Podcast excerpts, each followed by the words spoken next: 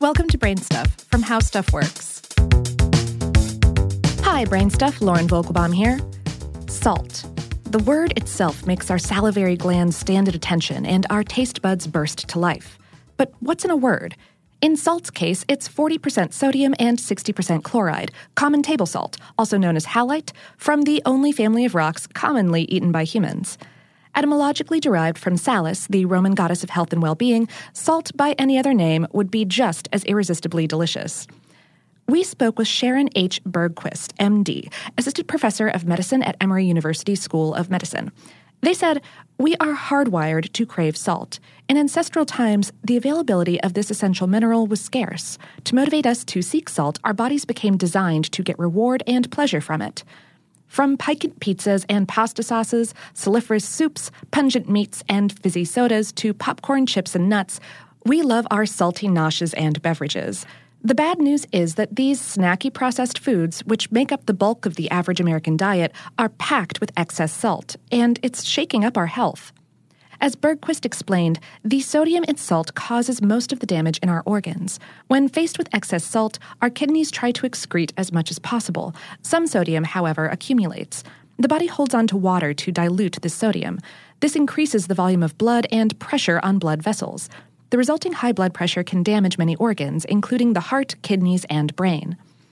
Sodium is a vital electrolyte. Electrolytes are not what plants crave, but rather minerals dissolved in the body's fluids to help balance our cells and regulate bodily functions like hydration, signals to and from the brain, blood pressure, and the proper functioning of our nerves and muscles, especially our most important and hardest working muscle, the heart. Too much sodium can lead to hypertension or high blood pressure. Not enough sodium can lead to hyponatremia, which can result in shock. Asked which is more of a health risk, a diet too low or too high in sodium, Bergquist replied, while a few studies have raised concern that a very low sodium diet may be harmful in certain sick groups of people, the bigger problem is that we are consuming too much salt. The current average consumption of 3,400 milligrams a day, roughly 1.5 teaspoons, raises blood pressure, which can increase the risk of heart attacks and stroke. So, just how much salt is necessary to survive? Is there a minimum and a maximum amount?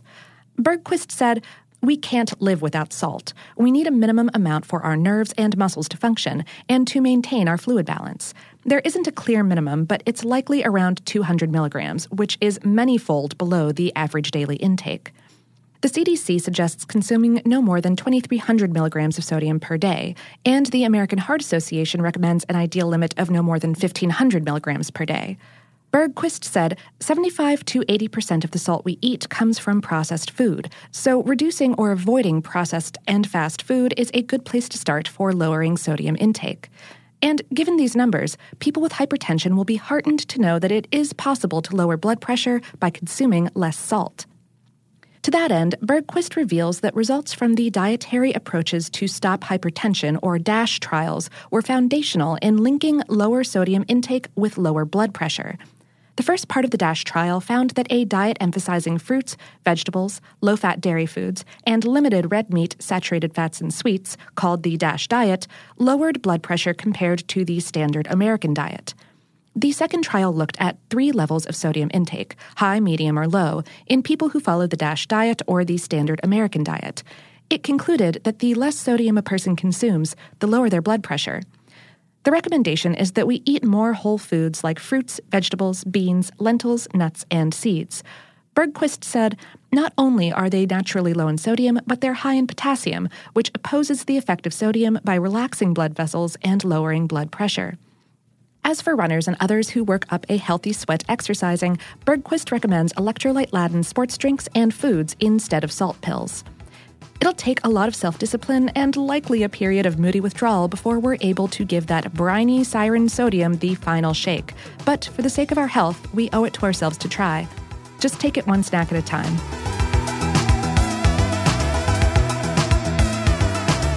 Today's episode was written by Carrie Tatro and produced by Tyler Klang.